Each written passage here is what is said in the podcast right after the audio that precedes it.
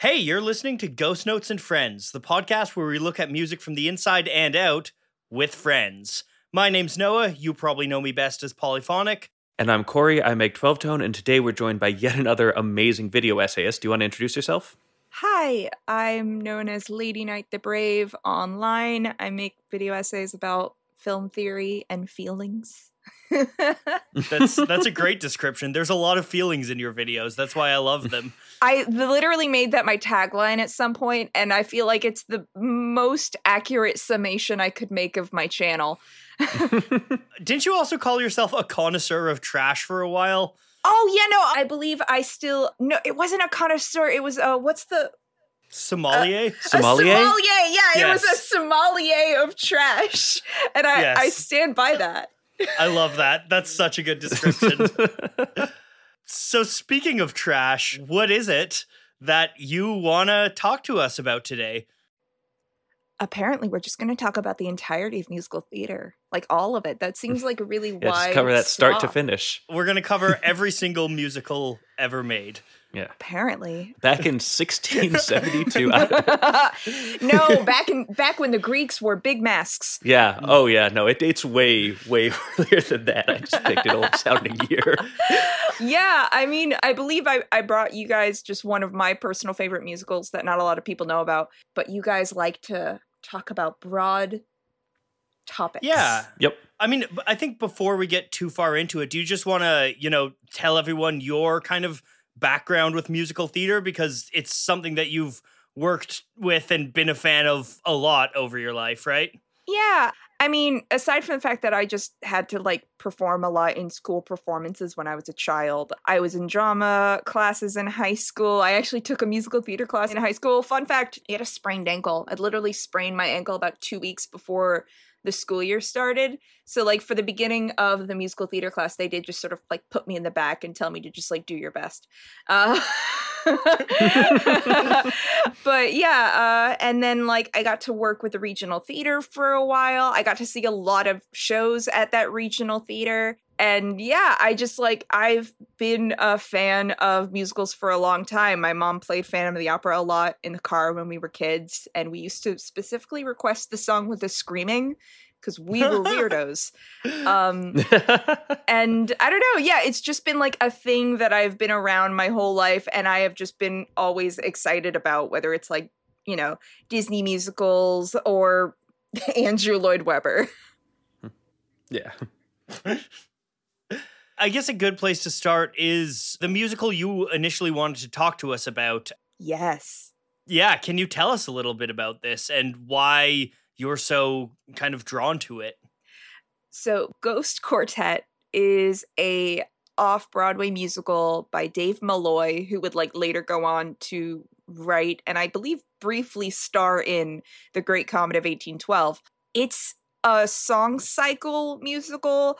The there are only four actors. They play their instruments live on stage while they're singing. Yeah, and mm. and so like one of the guys does all of the strings, a variety of them, and then Dave does like the piano and a few other things, and then the girls are doing a lot of percussion and some frankly wild ass instruments. There's some stuff that I'm like I don't know what that is. And like the entire the entire show is it well it covers multiple timelines with multiple different characters. It's told non-chronologically.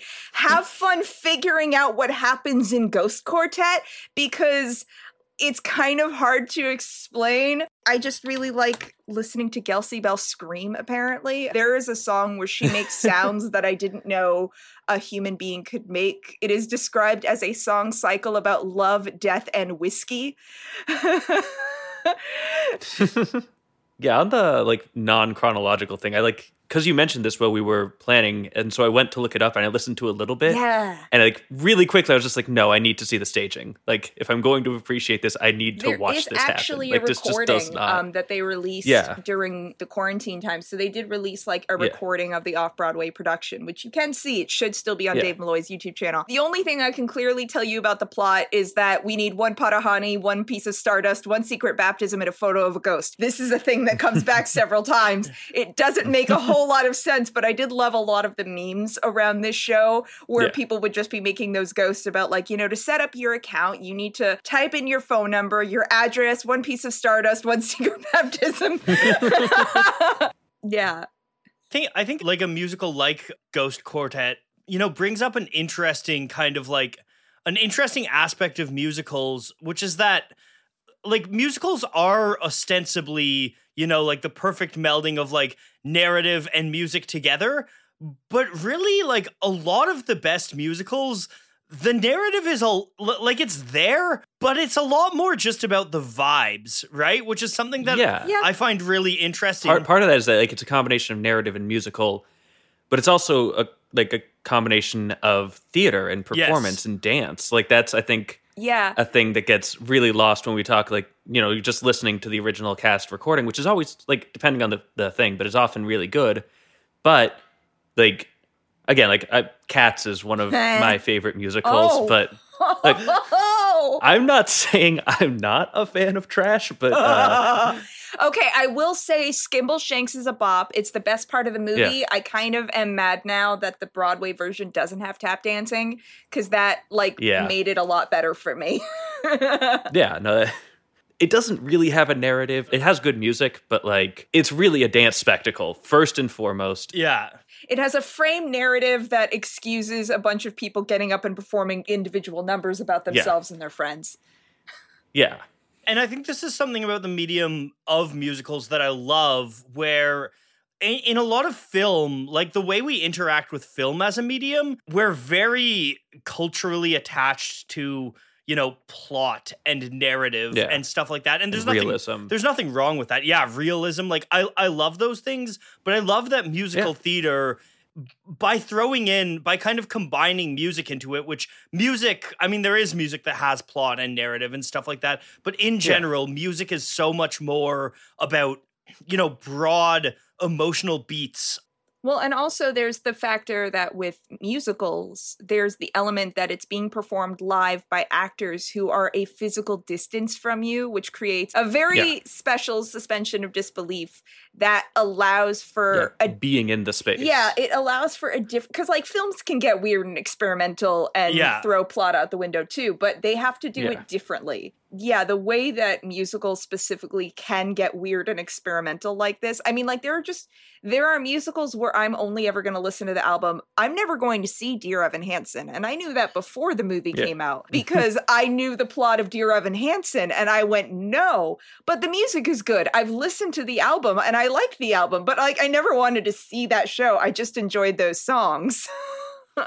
That's such an interesting place because yeah, there's definitely musicals that I'll listen to just kind of, you know, like I like I'd listen to an album by any rock artist or something like that, right? It's Yeah. it's so interesting because there's there's so many different experiences of a musical and like you can see the same musical live put on by you you can even see it see it put on by the same like theater a couple years apart and it go, it'll be completely different if you see it in different places Yeah, uh, one of my favorite things with Ghost Quartet was actually that because for a while there wasn't a recording available of the actual show. So when I would look up like recordings of performances, what I found a lot was like high school and colleges putting on Ghost Quartet and like you would get such a wide variety of like the the Ghost Quartet original version doesn't have a lot of dancing because they are literally playing instruments on stage. There were versions with choreography. There was one that was like steampunk,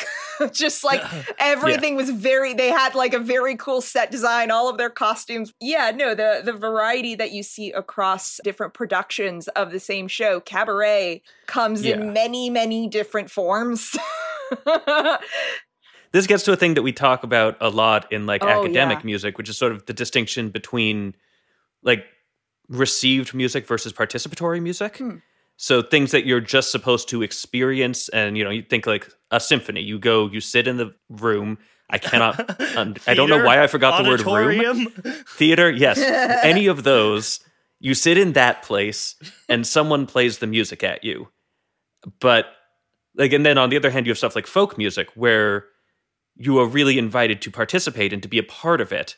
And musical theater sort of breaks that binary in a lot of ways because it is very much a performance. You go to the theater, you watch the performance. But that's only in an ideal world. yeah, so much space for interpretation, and there's an expectation that different stagings will interpret it differently, which you don't necessarily see as much with something like, you know, Beethoven's Fifth or whatever. Like you have an expectation that that's going to sound roughly the same no matter where you hear it, but you go see like Ghost Quartet or something, or even something like Cats, mm-hmm. you're expecting it to be a different interpretation with a different cast in a different space in general, like what's so fascinating about musicals because of that is that they're they're transient in nature, right? Like even I remember yeah. when I first started talking, like like when we we first started talking to each other Lady Knight. I remember we talked a lot about Hadestown. Hadestown, yeah, and Hadestown is so interesting because it's this thing where it's I, I, mean most musicals are kind of workshopped along the way but there's actually recordings of various different stages yeah. of workshopping of this and so it's one of the most well documented yeah yeah exactly and so and so in among hadestown fans so much conversation is kind of oh well like who do you like in this role or like which version of this yeah. song do you like best I am kind of a Damon Daunno stan a little bit. Reeve Carney is fine. He sounds like a cute little boy band boy, but like Damon Daunno had a stunning voice. Justin Vernon. Where I'm a yeah, Justin okay, Vernon but fan. I'm sorry. I know you you actually because like I I genuinely like. I've listened to the Anais Mitchell album. I really like her uh, the original version of Wedding Song, but yes. by and large, all of my favorite versions of the Hades Town tracks are after it made the transition to being musical theater in yeah. like the more traditional sense. So like, yeah, no, I most of those songs don't do a whole lot for me in their original incarnation, but like once you get Patrick Page and Amber Gray and oh, I mean, Damon Daunno. Page Everybody who ever played Eurydice is all amazing. There have been no yeah. bad Eurydices. They're all stunning. Yeah, I just. I mean, also I we can't mention Hadestown casting without talking about Andre de Shields because oh. that is the role Andre de Shields was born to play. It's so funny. I know somebody who has a whole thing about how they really prefer Chris Sullivan, the off Broadway Hermes. And I'm like, I like what Chris Sullivan was doing. He has like a really ragged, gruff kind of sounding voice that works for a version of Hermes. But like Hermes as a character does feel very much like a Southern Baptist preacher, and having yeah. that played by a black man just makes more sense and works.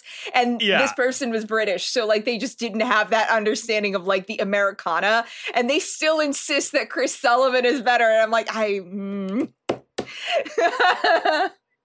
I think this is part of what's really fun about musicals, especially when you get when you get really into kind of musicals that have entered the canon, so to speak. You yeah. get mm. to explore all of these different and a lot of the time it's like really fantastic performers. I mean, to to make it to Broadway, you need to be in the top 1% of like most talented people in the world at singing, dancing, acting. Like also, also, let's just be clear: Broadway is not a meritocracy, and as much as talent yes. should be a factor, sometimes bad gets made and put on Broadway. Let's yes. just let's just make that clear. The Tonys are as flawed as any other award show.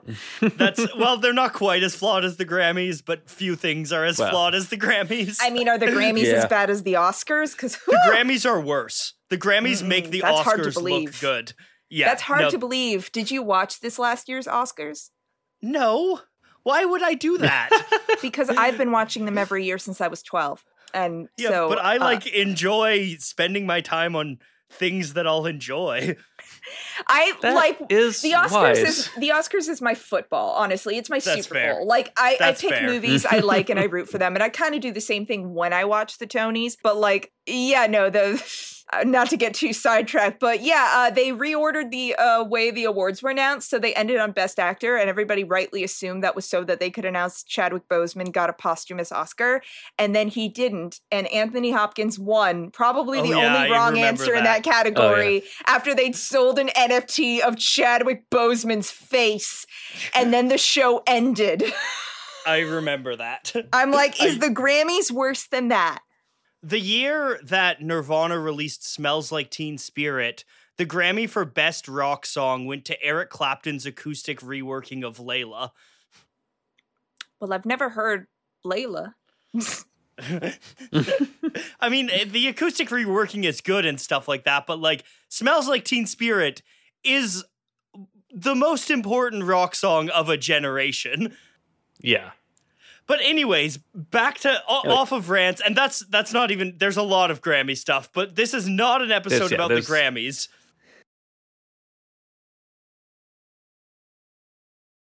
So Cabaret is a weird one. Have you have you ever seen Cabaret? I've seen like songs from Cabaret. Yeah. uh, I want to see Cabaret, but I've never seen the full thing. So I will say there is a pro shot that you can find online from the production that was directed by Sam Mendes with Alan Cumming as the MC. You should watch that one. I do like Sam Mendes. I like that production of Cabaret. It's probably the best version of it you could see aside from the film. It definitely pulls no punches on the Holocaust stuff, which I, at one of the regional theaters I've been to, saw a production of Cabaret where they inexplicably cut like both of Sally Bowles' big numbers. Like they didn't have Mein Herr and they didn't have maybe this time. Maybe this they cut that one as well. Those are like two of her. Well, Mein Herr is just a great song, but maybe this time is like kind of her I want song. And yeah, they Yeah. cut that. And then I can only describe this production as also being Holy Swastika Batman. Oh it was no! it was uh, like it Oh. was 2016, but before the election had actually happened, and like clearly they were trying to make a point. Um, it was upsetting for me though. yeah. I think that actually that that gets to an interesting point about musicals. The the trying to make a point, like that's something that's Mhm. really cool about musicals. The way that different stagings can kind of reflect different moments in history and like reflect Oklahoma, the Oklahoma that fucks. What what is Woklahoma? It's the Oklahoma that fucks. Um, Yes. so Oklahoma, are you familiar with Oklahoma? Like as a show? Yeah, yeah, Yes. yeah, yeah. yes. one of the weirdest musicals ever tonally, just in terms of the wild leaps it makes in the last act from like, you know, oh no, this is a rape nightmare. Oh no, a character is murdered, but he wasn't very nice. So, you know, chicks and ducks and biscuit. You know, like just that's all like happens within like 20 minutes. It's so insane. It's such a weird show. But on Broadway, they did a version of Oklahoma where they were trying to update it. So, like, there is an actress who is disabled in a wheelchair. She actually got to perform at the Tonys and sing I Can't Say No, which is a very horny song. Even in the original show, it's a horny song. And then, yeah, they just like cast a lot of people of color. That's actually what Damon Delano did after Hades Town. He's he's Oh, curly. cool. Yeah, in that in that version. It's just it's like modern in the casting, but also it's just like it's horny. It's it's a horny. It's what Oklahoma. The f- To be fair, musical theater as a whole Is horny. Yeah. is just a pretty horny yeah. concept. like it depends on the show. I feel like there are shows that aren't as horny. I mean, to be fair, like my like primary touchstone, the musical theater stuff that I listen to the most Is is, Andrew Lloyd Yeah. Webber. So you know, yeah, no, Cats is the horniest very show horny for I've yeah. ever seen, and I've never I've never seen it on stage. I have only seen the movie. Well, yeah, it, it's different on stage. I've, I've seen it in the West End. It's it's not not a horny show on yeah, stage. I saw Just- what's his face hip thrusting. I know. Um, Yeah. yeah, no, I watched that. That Rum Tum Tugger. Yeah, Yes, the the recording that is widely available of cats I have seen parts of. Uh so yeah. Also, the fact that there's a character's name that is Rum Tum Tugger is just Yeah, but- evidence as to how horny this show is. Well, to be fair, that that's all of the names come from T.S. uh, Eliot. T.S. Eliot. I was blanking anti-Semitic on his name, but yeah, racist weirdo T.S. Eliot. yeah. Maggie Mae Fish has a great video on uh, on cats for I know I've seen it. It's so good. Rent is very horny. Yeah, that's also true. I love, uh, well, okay, so in high school, I was very big into Rent. Now, as an adult, I look back, and honestly, the part that troubles me the most is the scene where they're at the restaurant and they're r- moving all the chairs around, and the waiter's going, please don't. And I'm like, no, our characters are the villains. Rent is one of those another one of those ones where like I love the music in Rent, like it unabashedly slaps, but the Mhm. message and the the you know narrative in Rent, I'm like, oh, I I can't Yeah. quite abide by all of these people. Yeah, Yeah, these people are all bad people. I'm Yeah. like the idea of like love overcoming all is fine, but yeah, no, there are a lot of Yeah. individual moments that really suck. yeah, to be clear, so that that is not taken out of context, when I say I can't abide by these people and I'm talking about Rent, I mean the characters in Rent. I do not mean the queer community at large. No, it, I I Yeah, assume no. you mean the scene where Mark videotaped a homeless woman for his documentary, and she went "fuck you," and we're Yeah. supposed to sympathize with Mark in that situation. yeah, I do think it's interesting because Rent is an example of something where, like, like I think that the way that it was handled is not the greatest, but musicals historically, and Rent is among them, like have really have been a medium that really is is willing to push up against kind of social norms and is really wish it's interesting because it's this it's this space that is it creates room for kind of like these really kind of like radical sometimes political messages within this kind of like high production mainstream framework and and they're not necessarily always political treatises but things like things like like hair was very radical in its Oh, time yeah, jesus yeah. christ superstar yeah, hamilton not exactly radical politically but radical artistically like Yeah. like i think i think that's one of the Yeah. really really cool things about musical is you you see that pushing in a way that you don't really see in like like you see it in film but you don't see it in like you know hollywood box office popcorn film like you don't see it in the event in the avengers And it's difficult because musical theater, like all other artistic mediums, does tend to move in fits and starts. Like we will have these flashes of brilliance sure. with like Hamilton or Hadestown or something like that. But then, like Broadway also tends to be very, very, very safe. Like I think of the musicals coming back, we have like two based on a musician musicals. There's the Alanis Morissette musical called Jagged Little Pill, and there's wait like there's an alanis morissette musical called Jagged Little Pill. that's that could be good. I like I don't know. It's it's it's one of those where they're using I, I it's a jukebox musical from the Yeah. Like jukebox, yeah. So like they're they're work they're working a new frame. It's not trying to be a biopic. It looks like they're like writing a new yeah. plot around these songs, a la American yeah, Idiot like the uh, like we will rock you. or Yeah. mamma mia or American Idiot. My favorite one. yeah, Although Yeah. Mamma Mia is a great time. isn't american idiot the plot is based on the plot of the album I mean, like, kind of, but Yeah. the plot of the album was so loose. So, like, just by bringing it to the stage, you inevitably yeah, having to put bodies to yeah, it. there's just a lot more of an actual concrete narrative, whereas you have to kind of go over the album with a brush to. You mean there's more of a narrative than than old punk is sad? They like are having like a character who like goes to like is in the Iraq War, like you know, just more on Yeah. the nose plot points. Yeah.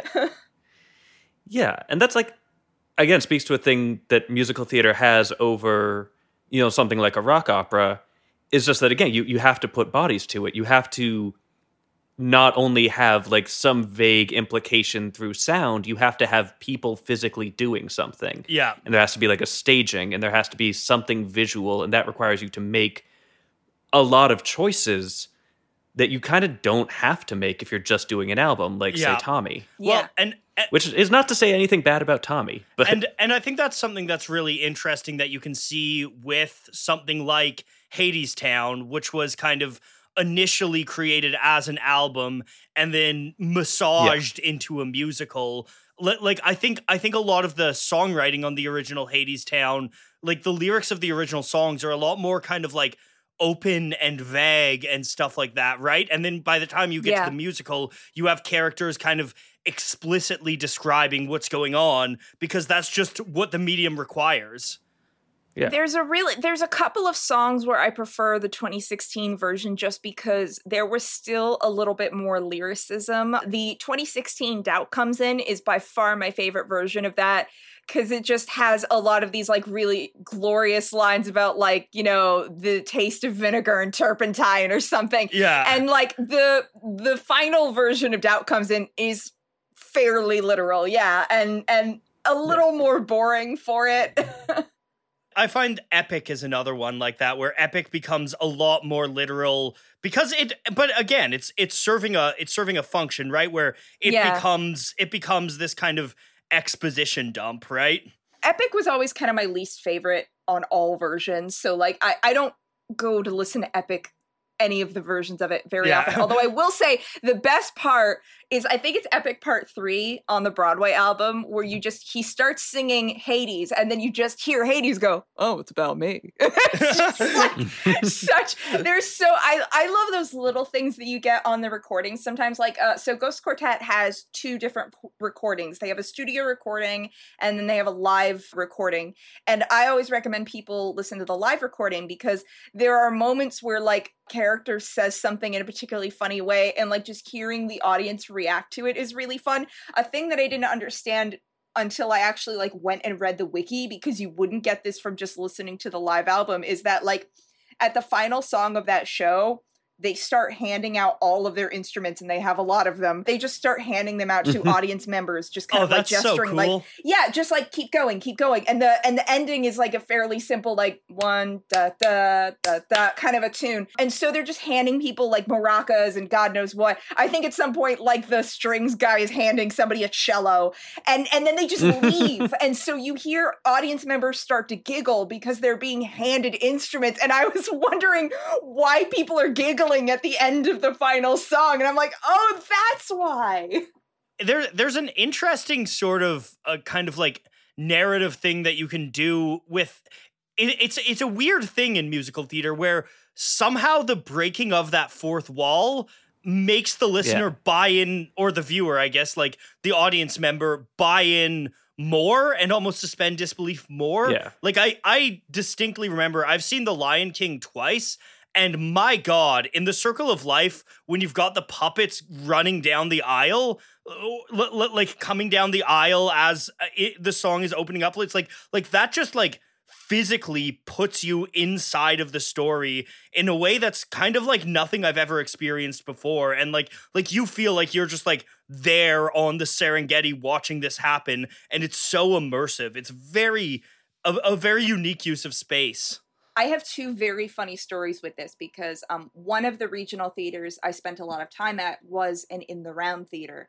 And Theater in the Round has just a lot more space for those kinds of fourth wall breaks. So, Yeah. one time, my friend who was involved in some of the behind the scenes with the show, he would tell me sometimes when I would see these shows at like these final dress rehearsal nights, he'd be like, you know, sit in this area. There's like a lot of action.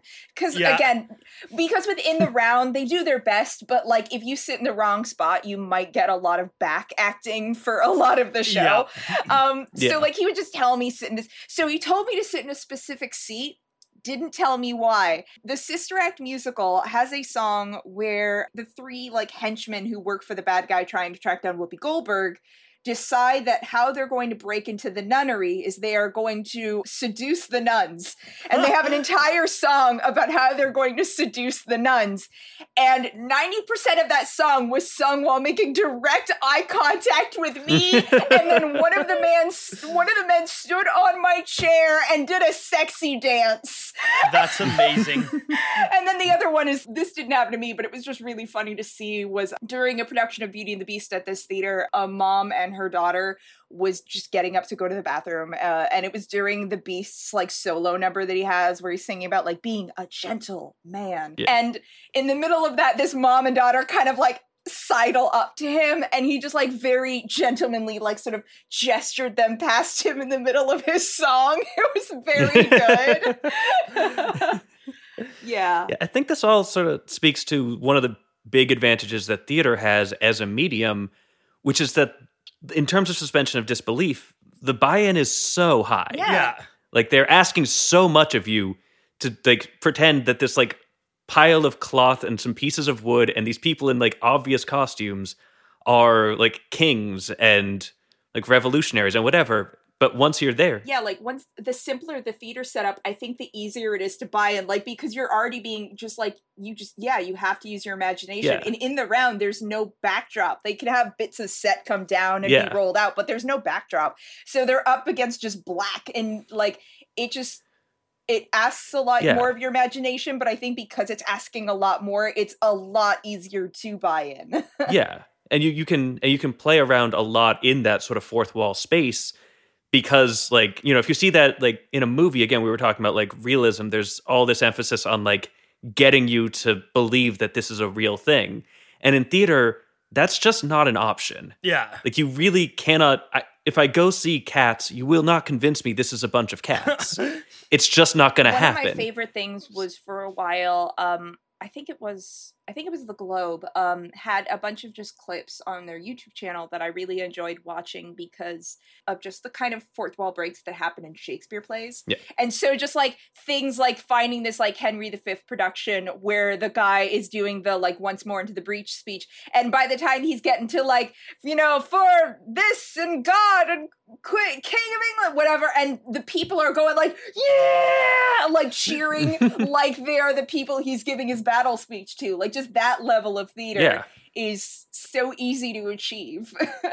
I really Yeah. need to like like if if any listeners out here like I know there's a lot of people that think oh like musical theater isn't for me or whatever. I really implore you to see a musical live because oh yeah. seeing a musical live Yeah, yeah. is a fundamentally different experience totally than than just like listening to one or even than seeing it like seeing a film of it uh, of one like it really is it's a pretty unique experience. It's hard outside of major cities because the thing is like Yes. th- the level of like if you're seeing a regional production in like I don't I don't know like you know Michigan like just like a, a middle of nowhere theater with just like local amateur actors likely Yeah. it's going to be at best kind of okay and that's that's the problem Yeah, and like, it can be fun it can be done and there are i've i've enjoyed a lot of regional theater productions but like i've also seen some bad ones. Yeah. and and and i've seen ones on theaters that are so small that like i could take 20 steps from one end of the stage to the other and they're trying to stage my fair lady on that. Yeah. It's really hard to ask that because not everybody lives in a place where they can easily Yeah. access like Yeah, good theater. very but but if you can like go see Oh, stuff on like broadway or the west end or off broadway off west end at whatever la's version of theater stuff is i don't know what that's called but we you have know like the Pantages and a few other ones. The thing that we Yeah. have and that most major cities have is they have touring productions. Yeah. yeah Where the productions from Broadway travel around to major cities and perform. Those Yeah. you should seek out. if if you can like if they're near you go see one of those I've had tickets for the the entire season, the entire 2020 season of the touring musicals since January 2020, and they're Ah. finally coming in 2022. I'm Yep. very excited, but I've been sitting Yep. on those waiting for a long Yeah. time. Yeah, that's that's probably the Yeah. most accessible form of musical theater that you can find is that your nearest major city will probably get Wicked or Dear Evan Hansen or you know the, Yeah. the big shows will Yeah. generally tour the country and Yeah. And Right. yeah go check those out. or cats Yeah, like like the season that I, I'm seeing, like it's got like Hamilton, which I'm excited to see live. Yeah. It's got Come From Away, which I watched the filming of, and that that is a fantastic musical. I need to watch Come From Away. I liked this the main I've listened to like two or three of the songs, but I haven't actually watched. I know the recording is on I think Apple TV right now. yeah, yeah. But yeah, no, like LA's getting Hadestown in like the coming Oh, year. nice. I know, and I'm very very excited. I will risk death to see will Hadestown. I'll wear have to look five masks and maybe die and I won't care. I just I want to see that show so bad. But yeah, that that's it's just that discussing the barrier of entry is really difficult because Yeah, theater is yeah. expensive and if you don't live in the right city, it's hard to get to. That's that's a very good Yeah. point. But but if you if you do have theater, like if that is an option for you, if you can if you can afford it and you're in a city where it happens, I w- I will really recommend the going room to where see it, it. happens, you say? Sorry. yeah, yeah, yeah. exactly Yeah, I think something that I want I would love to talk about with with musicals is I don't think you can really I think it's hard to have a conversation about musicals in this day and age without like talking about Disney musicals because the the reality is like Yeah. like I mean especially the the golden age stuff like Ashman and Menken are like some of the greatest artistic minds of you know the modern era. So for those of you in the audience who don't know, Ashman and Menken are the creative team behind Little Mermaid, Beauty and the Beast, and the good parts. Well, not the good parts, the best parts of Aladdin. But but like I think I think it's really interesting because I think when we when we talk about uh, and they also did Little Shop of Horrors. Uh, no, Yes. yes, yes. okay. Actually, um, I finish your. I I have hot takes about Little Shop of Horrors Okay. that I I should share. I've never I've never seen it. oh, I have. but I think it's interesting because I think in our kind of discourse around musicals, we a, a a lot of people kind of think of like Broadway musicals as different than animated musicals, but they are fundamentally rooted in the exact same kind of thing and like like the people who shaped animated musicals came from Broadway and I think or at animation least is shaped modern Yeah, I- animated musicals. Yes, Yeah, yes, shaped that's very true. Yeah, that's a good point. Yeah. Yeah. I mean, I would push back a little bit. Like, I, I agree with you that they are cut from the same cloth. But I think that there is a lot to be said, again, coming back to musicals, not like as a composition, but as an experience. I mean, as a medium, There's a lot to be said for the, as a medium, yeah, the, the being in that room. And, and again, like having that like complete lack of like tools to aid your suspension of disbelief. like Beauty and the Beast, the stage show cannot have like candelabras floating through colored space Yeah, the way the yeah. animated musical does. There is definitely times where the, the Yeah. I would say the format of like song composition is the thing that like they took a lot Yeah. from Broadway, the whole like talking about I want songs and this and that. yeah, there's a, a lot of like compositional similarities. And I, like, I get what you're saying. I don't think you're wrong, Noah. Like I don't I don't think they're the exact same, but I think that they're No. in the same neighborhood Yeah. Which is funny because most of my most of my favorite modern Disney movies are not the ones where they sing shockingly. Yeah. I will say though, so Little Shop of Horrors hot take. Yes. This this is entirely dependent on the staging. So like I do think there are productions that don't lean into this as heavily. I don't actually know if Howard Ashman or Alan Menken are Jewish, but the character of Mr. Mushnik, the store owner who is a greedy man with a Yiddishy sounding last name, who is usually played by a New Yorker with that accent. And in the production that I saw, did Fiddler on the Roof dance moves. Pretty anti Semitic, not gonna lie. I don't think they intended Yeah. it, but it was a big yikes from me, dog. I, I am pretty sure that Ashman was Jewish. Is he?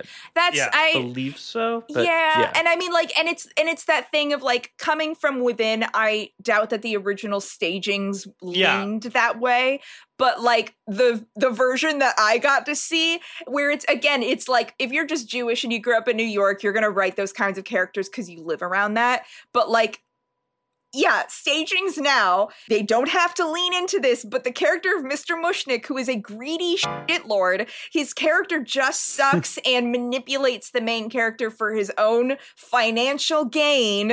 Boy, oh boy, is that a trope. And yeah, Yeah. they just Yeah. like really lean into the Jewish coding of that character, it sucks real bad. I was gonna say that it comes back to again what we were talking about in terms of like interpretations Yeah. and there being like these being living, effectively living documents. They're not documents. I whatever. Uh, but Well, living works. and it's and and, And like so, like the fact that if, if Ashman, I, I believe you're correct that Ashman is Jewish, yeah. and so it makes sense from there.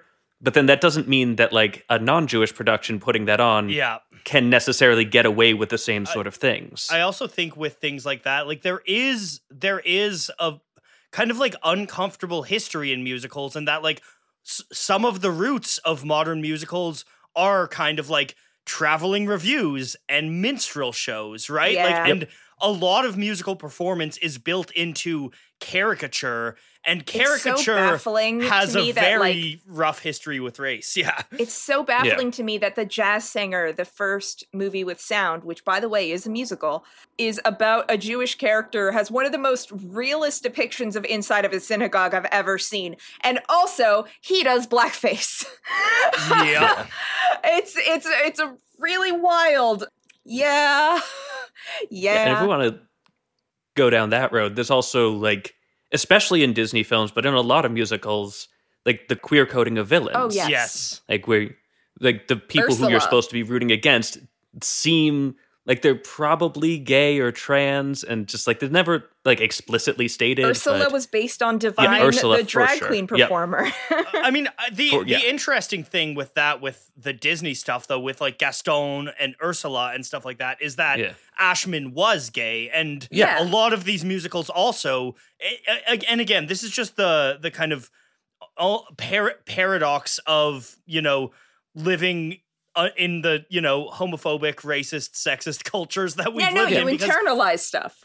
and and Yeah. and like it's very easy to th- there's like Beauty and the Beast and Little Mermaid both have it's very easy to do queer readings of those texts, right? Like Oh, yeah. both of those are incredibly queer texts, which is it's it's such an interesting aspect of like like uh, it musical theater in general, like musical theater's relationship to queer community is really interesting because it is a place where a lot of queer artists have thrived in musical theater. I mean, it's, theater. it's interesting because musical theater both thrives off of the art from not only queer artists but black artists and Mhm. like various artists of color jewish artists and also will still regularly demean those communities to this Yeah. day like dear evan hansen won all of those Yeah. tonys and it's a very homophobic show yeah. I mean, it's partly like if you, they're the art of like queer communities and communities of color, but a lot of it is still being sold to upper white class owners. yeah no that's the thing is it's like marginalized communities who like if they're not directly involved in making this art it's their art that has inspired a lot of what we know Yeah. about this medium and yeah then it's sold to white upper class rich people in new york city mostly and because Broadway tickets are really expensive. Yeah. so expensive i've never gotten to see a show on broadway i'd like to one day I've never been to New York, so I've never seen anything on Broadway, but I've seen Yeah. I, I saw Phantom in the West End and that was something Yeah. else. Oh god, I, the version of Phantom I saw had so much pyrotechnics, like literal I pyrotechnics. love that. It was like literally. There was a point where like fire shot up from the stage, and it was like so sudden that a it startled the shit out of me, and b I could feel the heat on my face. Like I was, I was jokingly like tweeting afterwards, like, "Wow, that production was on fire! Sparks were flying!" like just endless that because it was just like I don't understand why he had like. There's a point where he's literally throwing little fire bombs at Raoul, and there's just these little Yeah. plosives happening on the stage. That it's just like, why is Because it's Andrew Lloyd Webber. I have y'all heard or seen the Lightning Thief musical? I have heard of No. it. I have heard no songs, but I'm aware of its existence. Oh my god, that's a really fun one because like so it started as like off off Broadway, whatever. I think at this point it has been on Broadway at some at for some degree of time.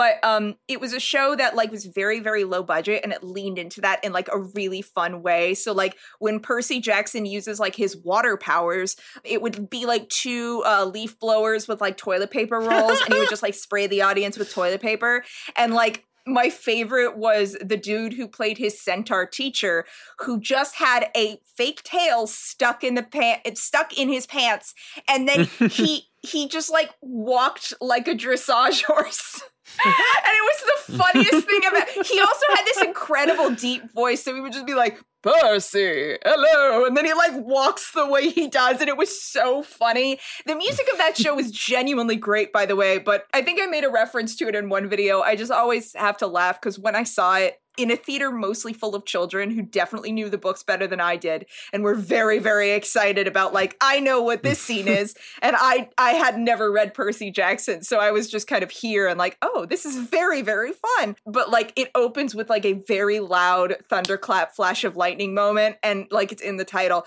I jumped 10 feet in the air and scared my friend. I just was not expecting it. It startled the shit out of me. And mm. my friend got startled by me jumping When- 10 feet in the air. When I saw Phantom in the West End, it was in one of these old theaters with the like organ piped through the building. Oh. and that mm, first nice. organ hit yeah. yeah. oh yeah. And speaking of shows with just excessive staging, Yeah. I don't think I can get through a musical episode without at least mentioning Starlight Express. yes I've I- only seen it through the episode Waiting in the Wings did on it. I've never actually seen I Starlight saw it live in the West End. I had never heard of it. I used to like go to like London sometimes with my mom to like go to shows in the West End on like spring break or whatever. That's very cool. and yeah, like that was honestly like it's I have this really weird relationship with musical theater in general because when I say I used to like musical theater a lot in high school, everyone's like, "Oh, you were a theater kid," and I was not. That was not my crowd. Which no disrespect to that crowd, but like that wasn't those those weren't the people I hung out with. This was almost exclusively a thing I did with my mom, and so like. Uh, once we went there and we saw like a Zorro musical. They had a musical based on Zorro. That's sick. I don't remember anything about the music of that, but it did exist. Uh, but anyway, Starlight Express. I went in. I knew it was Andrew Lloyd Webber. I knew nothing else, and that is how I would recommend experiencing Starlight I- Express if you can. I saw Starlight Express as a seven year old child, and for half of my life, I thought this was a fever dream I had. I did not know because you know how memories uh, when you're like a little Yeah. kid are like vague. I had no idea if this was a real thing or not. And then, like as I Yeah. was an adult, I was like, "Oh, Starlight, yeah." I I seem to. Oh, yeah, no. Oh, that was a real thing that I saw. that happened. yeah, that but happened. it's just like it's such like the thing that sticks with me as an adult like obviously there's the the staging is phenomenal but like it has such weird energy politics yeah, I like which is such a weird thing for a musical to have any of in the first place I mean, I, it's already like Cars universe adjacent. I'm sure it's wild. yeah no the the entire like story is like rusty the steam engine proving that steam engines are better than like electric trains Wha- or like other cleaner forms of energy what? And it's like really, ex- they have this whole song. Like, as one of the lines is like, "We could use the sunlight, but it don't shine at night." And it's like, yeah, solar power is so much more complicated than that. But like Andrew Lloyd Webber decided to write this like thing about his really weird energy I mean- politics, and I don't get it. Andrew Lloyd Webber is also like you. You look at his stuff and like like Evita is like yeah, like how, how the hell do you decide? Yeah, I'm gonna do a I'm gonna do a stage musical and I'm gonna do it about like an Argentinian political leader. Li- Like this is one of my favorite things about musicals is the, the premises are just crazy Yeah. sometimes. Assassins? What the hell is Assassins? Assassins is uh wild. yeah. On on Evita, I like made a video a while back about cats and like the history of how cats became a show. And for And that, I had to read a lot of Andrew Lloyd Webber's memoirs. Uh-huh. and like he talks a lot about Evita in there, and like he's he's going on about like how weird it is to like write these songs and try and for like someone whose views he so passionately disagrees with, and I was like, just just write a musical about someone else, Yeah. dude. It's not that hard. oh my god. I No one asked you to write a musical about Eva Perón. It's I- such a strange like wh- why? Why, Andrew? So, Yeah. like, one of my favorite, actually, Disney stage musicals is Hunchback of Notre Dame, which is already ch- challenging movie, too. material. Yeah, great movie. Yeah. I actually prefer the staging because it removes it removes a lot of the like stuff that they added to try and make this horrifying story appeal to children. Yeah. so like Listen to a bird. yeah. so like the gargoyles are now like a Greek chorus, you know, and and there's a lot of them and it leans so more no into Jason like Alexander. thank god. the version that I got to see actually had a deaf actor playing Quasimodo and he would Oh, sign on stage. It was the coolest thing. And he would sign on stage Cool. and then he was able to speak so he did he spoke his spoken dialogue but like that one of the gargoyles was his singing voice and there was almost this like relationship between them on stage like just the way they would interact during the songs That's so cool. So good. I i frequently reference in my videos i'll just be like if i'm talking about theater i will just play a clip of john mcginty and be like you should know who this man is. He's very good. And like both of the actors who played his singing voice across like different productions they did of what was colloquially called deaf hunchback. So gorgeous. The challenging part of hunchback is that they sure use the romani slur a lot. Yeah. in lyrics. They do, they do do that Yep. a lot. Quite a lot. quite quite a bit but yeah no i i really really love uh i got really into like the sort of deaf west style productions for a while just like I didn't get to see it, but I watched like clips online of like there was a version of Fiddler on the Roof where the oldest daughter, the one who marries the tailor, her and the tailor were both deaf, and um, the fiddler was the tailor's singing voice, which is just so cool. That's really cool.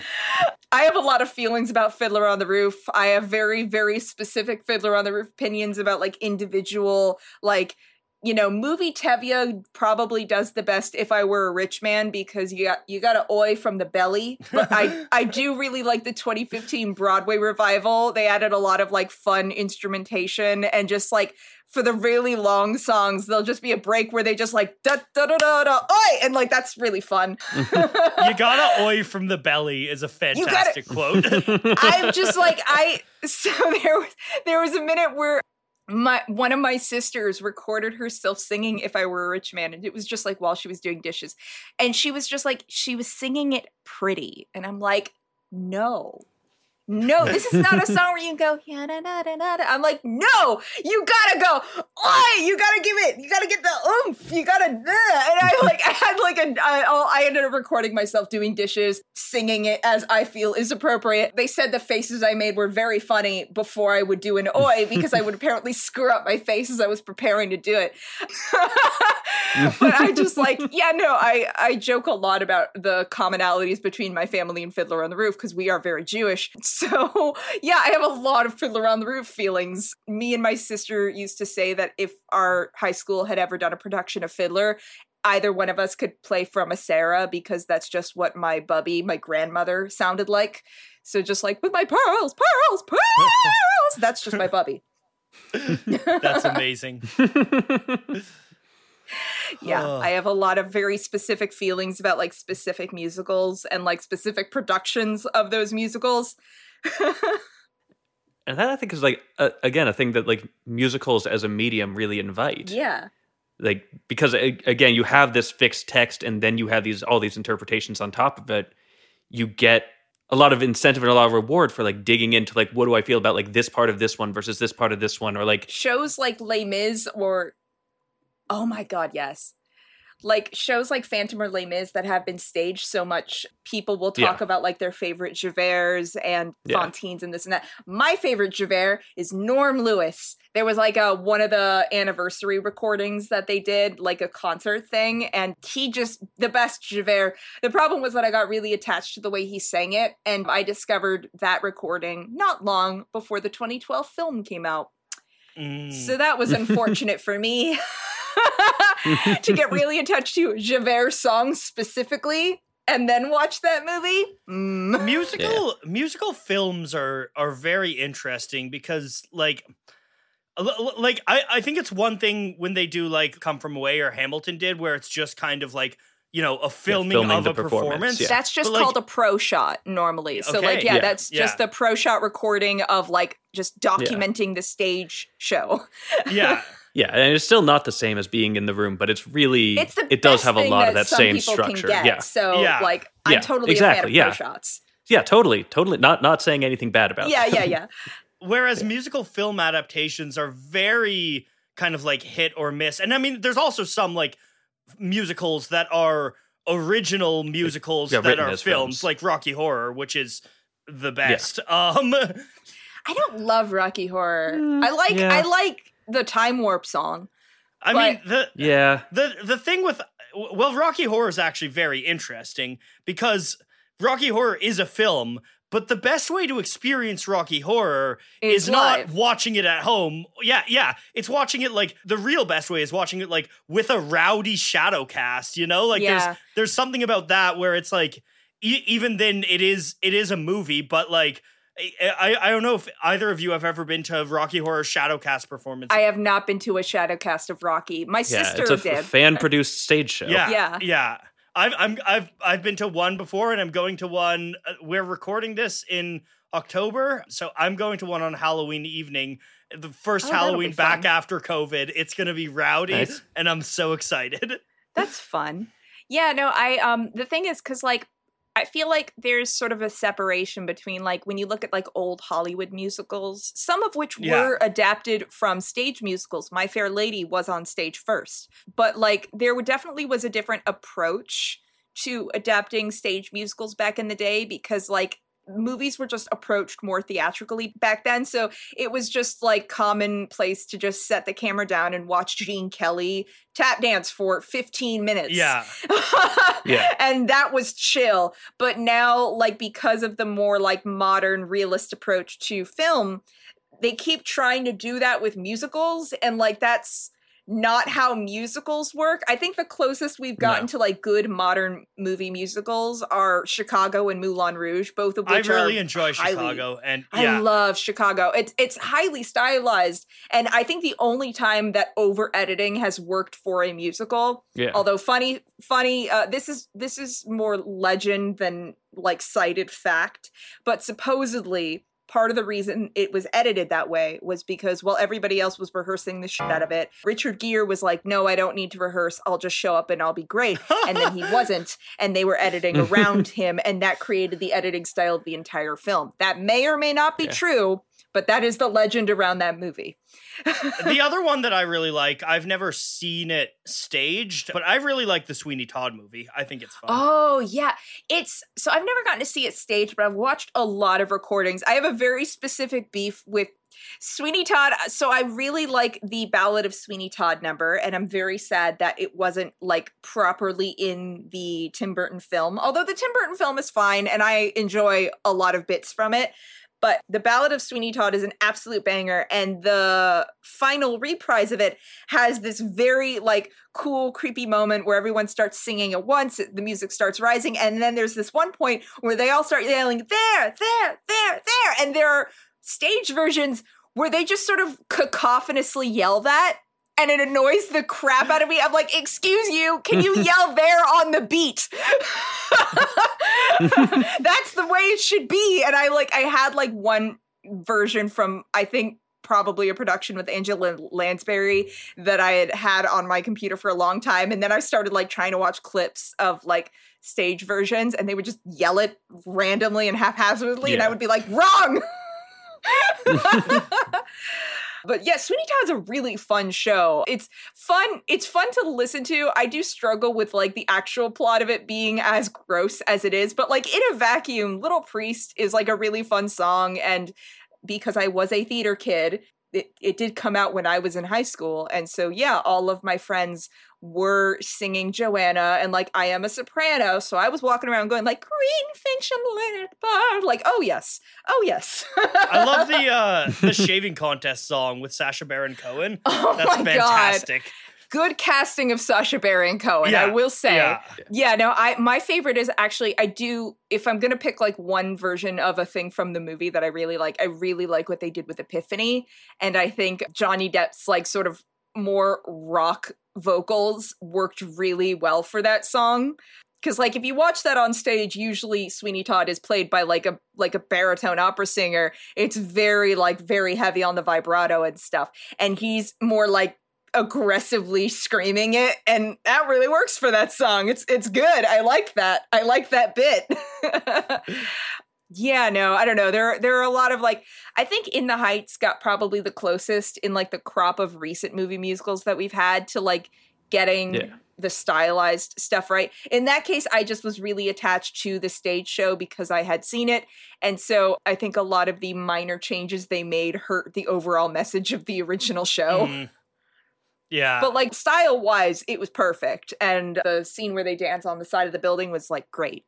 Oh, I, I think I think we've been going probably nearly long enough. Do you have any any thoughts eh, you wanna anything you wanted to bring up, either of you, or any more weird musicals to recommend? LK, Oh, I can't recommend weird musicals. No. Do you have any weird you're not musicals? No. allowed. Actually, actually, um, anything put on by StarKid. Star Kid is a really like I'm like the one person that doesn't love StarKid. Like I don't hate StarKid, but I am very neutral about StarKid. Probably because I did see like the original Potter Puppet Pals musical, which has aged exceptionally poorly.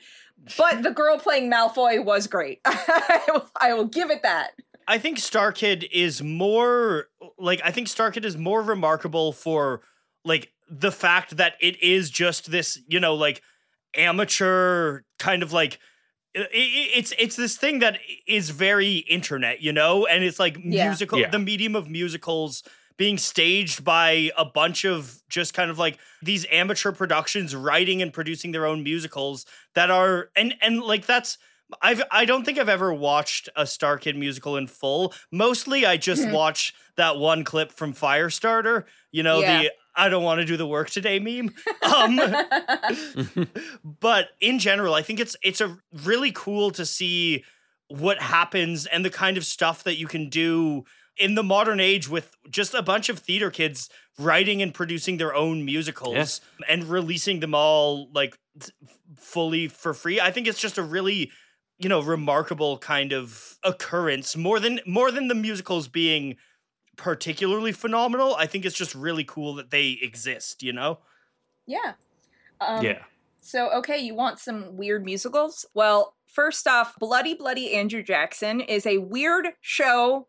Parts of it have definitely aged badly if you watch the staging of it, but it's it's one where I think the overall message of uh, critiquing the American founding fathers is good. There's just some really cringy sh- and like in poor taste stuff regarding Native Americans. Again, they're Ah. definitely they're definitely trying to actually put the blame on the founding fathers, but like there are like white people wearing feathers if you watch like clips. So that part's Yeah. bad, but the music does slap and it is like an emo rock musical about Andrew Jackson. and like the songs where he just comes out and be like, "What's up, motherfuckers? This is Andrew Jackson," and and starts screaming is is great. The off Broadway Heathers musical was really really good. I I love what they did Huh. with the off Broadway Heathers. I don't know that it ever went to Broadway. I don't think it did. Obviously, Hedwig and the Angry Inch mm-hmm. is Sure. great. yeah, if you haven't watched or listened to Hedwig and the Angry Inch, you should. I'm literally scrolling through my music library to see if there's any other ones that I'm forgetting because I'm just like there's a lot of there's a lot of random shit that I've found over the years. I had a friend who was like really plugged into the musical scene and she would just like tell me about like the cool Oh, I remembered one. Title of show. Okay, you need to listen to title of show. It's it's in brackets, title of show. It's a musical about two guys writing musical about two guys writing a musical.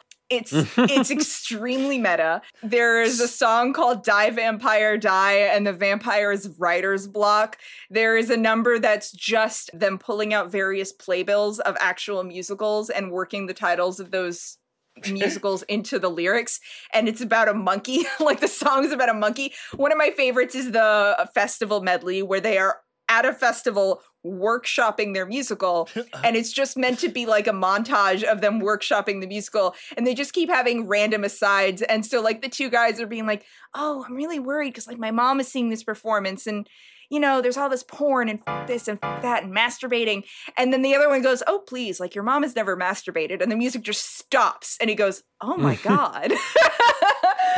Um yeah title of show is really good So you're saying they saw the producers and was like, that's not meta enough. We need to raise the level of meta. oh we need it's to go it's- deeper. they they just the two girls who are in the show who are like they just invited their friends who sing to be in their musical and they have a whole song about being the secondary characters That's really fun. it's it, it it it still manages to be like kind of uplifting and inspirational in the end i really love fans of the show would like have this thing about rice krispie treats because one of the characters susan has this bit in like one of the final songs about like we might not be the song for everybody. We might not be nine people's favorite thing instead of a hundred people's ninth favorite thing.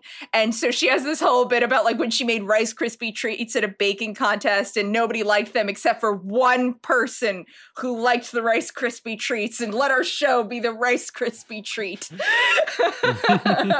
it's it's a really weird good show. Next to normal probably handles mental illness badly, but the music slaps and uh, yeah, the Great Comet of 1812 is very fun, although there is an entire song about how they write letters, which, yeah, that one does some things. Octet is another musical by Dave Malloy, who did Ghost Quartet, which is about like Yeah. internet addiction. It gets really, really weird. It's all done a cappella. There's no instrumentation, but they get weird with like, you know, like they do throat singing and shit. It gets pretty dark. Like if you read the genius.com annotations on that one, and it'll just be like, there'll be a whole paragraph from Dave Malloy about being like, yeah, I went into some really up parts of the internet that were very sad. And that inspired this song. Also, the Rodgers and Hammerstein's musical with Cinderella. I know that's a movie, but it's the best version. The Rodgers and Hammerstein's Cinderella with Brandy with Whitney Houston. That one, if you haven't Yeah. seen it, you should. All right. It's Cool. good. Yeah. Yeah, I think I think I, I could probably keep going, but I'll stop. Six is good. The Spice Girls, but they're the six wives of Henry V. And what if they were the Spice Girls? That yeah, sounds it's, amazing. yeah, it's it's just it's just like the six wives of Henry V basically competing to see who had it worse. And so th- and that and the answer to who had it worse, they'll be the leader of their girl group. and it's hmm. just an excuse for them to much like cats with a frame narrative get up and sing songs about themselves. yeah. My favorites are Oh my god, she's the one that like they made all the movies about and she wears green. Anne, I think her name is Anne. Yeah. yeah her song is called Don't Lose Your Head she was beheaded. And Yep. she just she's very like on her phone being like lol you know i do what i want. And all you want to do uh is like starts really funny with like this wife who like she slept around and was horny but then by the end it's just genuinely sad. Yeah six is fun. That's another fun one. Cool. there's a lot. There's so much. Well, I've got homework to do. All right. should i make you a playlist And eh, sure, sure, make me a playlist and I'll listen. Corey, do you have any weird musicals to recommend? None as weird as those. well there's always Yeah, spring yeah. awakening Look up the Zorro musical. I don't remember anything about it, but it does exist. This whole conversation has made me realize that I've spent my life like swimming in the kiddie pool of musicals, and LK is like cannonballing Yeah. into the ocean. well, that's that's why you invite the sommelier of trash. You know. Yes, I am the sommelier of trash. Yeah. Speaking of that, if people want to find you, where can they find you? Type in Lady Knight the Brave, all one word, and like night with a K on YouTube. You will find my channel. I'm Batya Lewbel on Twitter, B A T Y A L E W B E L. Those are the main places. Like you can find me as Lady Knight the Brave on Tumblr. Tumblr's a ghost town that I just like posting garbage in. but like you can find me there if you want. As for Corey and I, you know where to find us, but your time's Yeah. probably better spent watching LK's channel. Aw. Yeah. Thank you. And thank you for coming on Ghost Notes and Friends. You are now officially a friend of Ghost Notes. Oh my god, I wasn't a friend this whole Yeah. time. This whole time I wasn't your friend until now. You were my friend, but you weren't a No, you friend were a of Ghost polyphonic friend. Yeah. but you weren't a oh, oh I was gonna say, friend. was I not Noah's friend this whole time? Harsh. you were both Noah's friend and Polyphonic's friend because you did also helped edit my Hadestown script, so that made you an I, I official gave friend you of like Polyphonic. one note. Hey, a note's a note. Hey. All right, All right. cool. Thank you so much. Thank you. Thank you all for listening. Bye. Bye. Bye.